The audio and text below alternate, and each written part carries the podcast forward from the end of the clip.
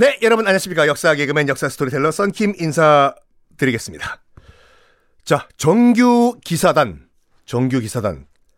그 앞에 있었던 농민 아, 십자군은 벌써 이제 전멸을 해버린 상태고 역사 속으로 빠이빠이 한 상태고 정규 기사단이 드디어 보스포러스 해협을 넘어서 셀주크 투르크가 점령하고 있던 소아시아, 지금의 터키 땅으로 들어옵니다. 기사들이 많았어요. 그 당시에 정규 기사들이요. 서유럽 전체에서 다 왔기 때문에. 근데 여러분들, 저 썬킹과는 십자군 전쟁에서는 딱 3명의 기사 이름만은 꼭 기억하세요. 정말 중요한 3명의 기사가 있습니다.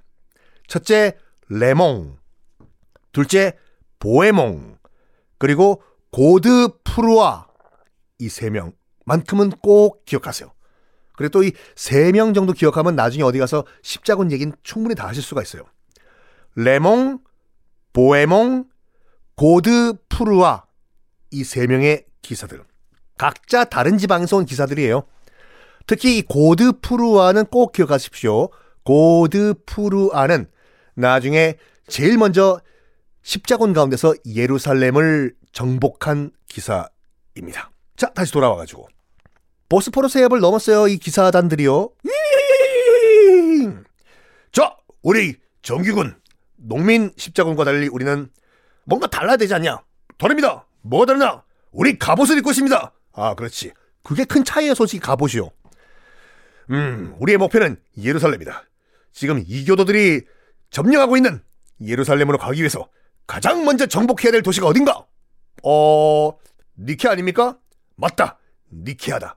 솔직히 그 농민 십자군도 니케아를 목표로 했다가 다 전멸돼 버렸지 않습니까? 지도 보세요, 여러분들. 지도 보시면은 콘스탄티노플에서 보스포르스 해협을 넘어서 니케아를 통과해야지 밑으로 예루살렘으로 내려가거든요. 니케아 이거 여긴 점령해야 돼요. 좋다. 이 니케아. 아, 이 니케아는 말이야. 우리 기독교에게 굉장히 중요한 도시 아니겠나? 맞습니다, 김 기사. 박 기사도 그렇게 보시나? 그게 몇 년도였던가? 318년이었나? 우리 또 로마에서 니케아에서 공의회, 니케아 공의회라는 건 회의를 열었잖아. 어? 기독교가 로마의 국교로 처음으로 인정된 그 니케아 공의회. 나중에 뭐 저기 한국이란 나라에서 세계사 시간에 꼭 시험 문제로 기출 문제로 나온다고 하는데 맞나? 뭐 그것 때문에 애들이 뭐 머리를 싸고 공부를 열심히 한다고 합니다. 몇 년도라고? 318년이라고 합니다. 책에다가 밑줄 긋고 돼지고리 땡땡 별표 치겠네. 어쨌든 그 니케아, 그 니케아, 우리 기독교에게 그렇게 중요한 니케아가 지금 누구 땅이라고? 이슬람의 땅이 됐습니다. 있을 수가 없다. 공격한다. 공격 준비해라. 네. 십자군과 십자군과 셀주크 투르크 간에 니케아를 놓고 치열한 공방전을 펼쳐요. 치열한 공방전을. 그런데 여기서도 변수가 하나 등장을 합니다. 뭐냐면 동로마 제국 황제 이름을 공개할게요. 둥둥둥둥 뚜루룽 뚜루룽 동로마 제국 황제 이름이 알렉시오스라는 인물이었습니다. 이 알렉시오스는요. 지금 십자군은 니케아를 무력으로 지금 침공을 하고 있는데 동로마 제국 황제였던 알렉시오스는 니케아를 무력으로 점령할 생각이 전혀 없었어요. 왜냐면 일단 동로마 제국과 너무 가까워. 당연하죠. 폭이 1km밖에 안 되는 해협 하나만 넘으면 바로 요 앞에 있는 건데 너무 가까워요. 그리고 실제로 니케아에 살고 있는 주민들도 거의 동로마 제국계 주민들이에요. 왜냐하면 당연하죠. 이슬람 셀주크 트루크가 점령하기 전까지만 하더라도 니케아는 동로마 제국 땅이었기 때문에 거기 살고 있는 사람들은 다 동로마 제국 주민들이지 않습니까? 그래가지고 얘네들을 다 몰살시켜서 괜히 원수를 만들 생각이 없었고요. 동로마 제국 황제는. 그래가지고 어떻게 하냐면 니케아의 지금 안에 있는 동로마계 주민들과 지도자들한테 몰래 밀사를 보내요. 너희들 안에서 어? 그 니케아 그 성 안에서 동로마 제국 깃발 좀 올리라고 그냥 그냥 항복하겠다.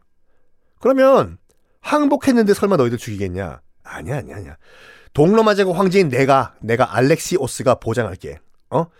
전멸당하지 말고 그냥 한 내일이나 모레쯤에 안에서 동로마 제국 깃발 한 번만 올리라고 항복했다고. 그러면 동로마 제국 황제인 내가 내가 보증할게. 니케아 성 안에 있는 주민들 전혀 안 죽이게 했다고. 오케이? 라고 밀사를 보내요. 근데 이, 이 주민들도 약간 당황했어요. 정말 이게 사실인가. 얼마나 그 당시에 그 십자군 기사들이 서유럽의 기사들이 잔인했냐면 전투를 벌이고 나서 죽은 셀주크 트루크 병사들 있잖아요. 병사들 목을 쳐서 시신을 목을 쳐가지고 목을 니케아 성 안으로 집어 던졌다고 해요. 봐라, 너희들 항복 안 하고 우리 십자군한테 덤비면 이 꼴난다! 라고 해서 전사자들의 목을 쳐서 목을 성 안으로 집어 던진 상태였어요. 니케아 주민들은 기겁을 한 상태였죠. 우리 죽었다. 끝까지 싸우자. 어차피 죽을까? 어? 싸우다가 죽자. 근데 과연 우리가 이길까? 이런 상황에서 동로마 제국 황제가 친필 사인을 한 편지글을 보낸 거예요. 항복해라고. 어? 그럼 내가 보장할게 살려주겠다. 해요. 어떡하지? 어떡하지? 어떡하지?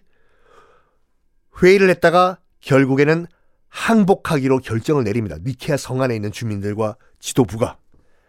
기사들은요, 서유럽에서 온 기사들은 그런 사실을 까마득히 모르고 있었어요.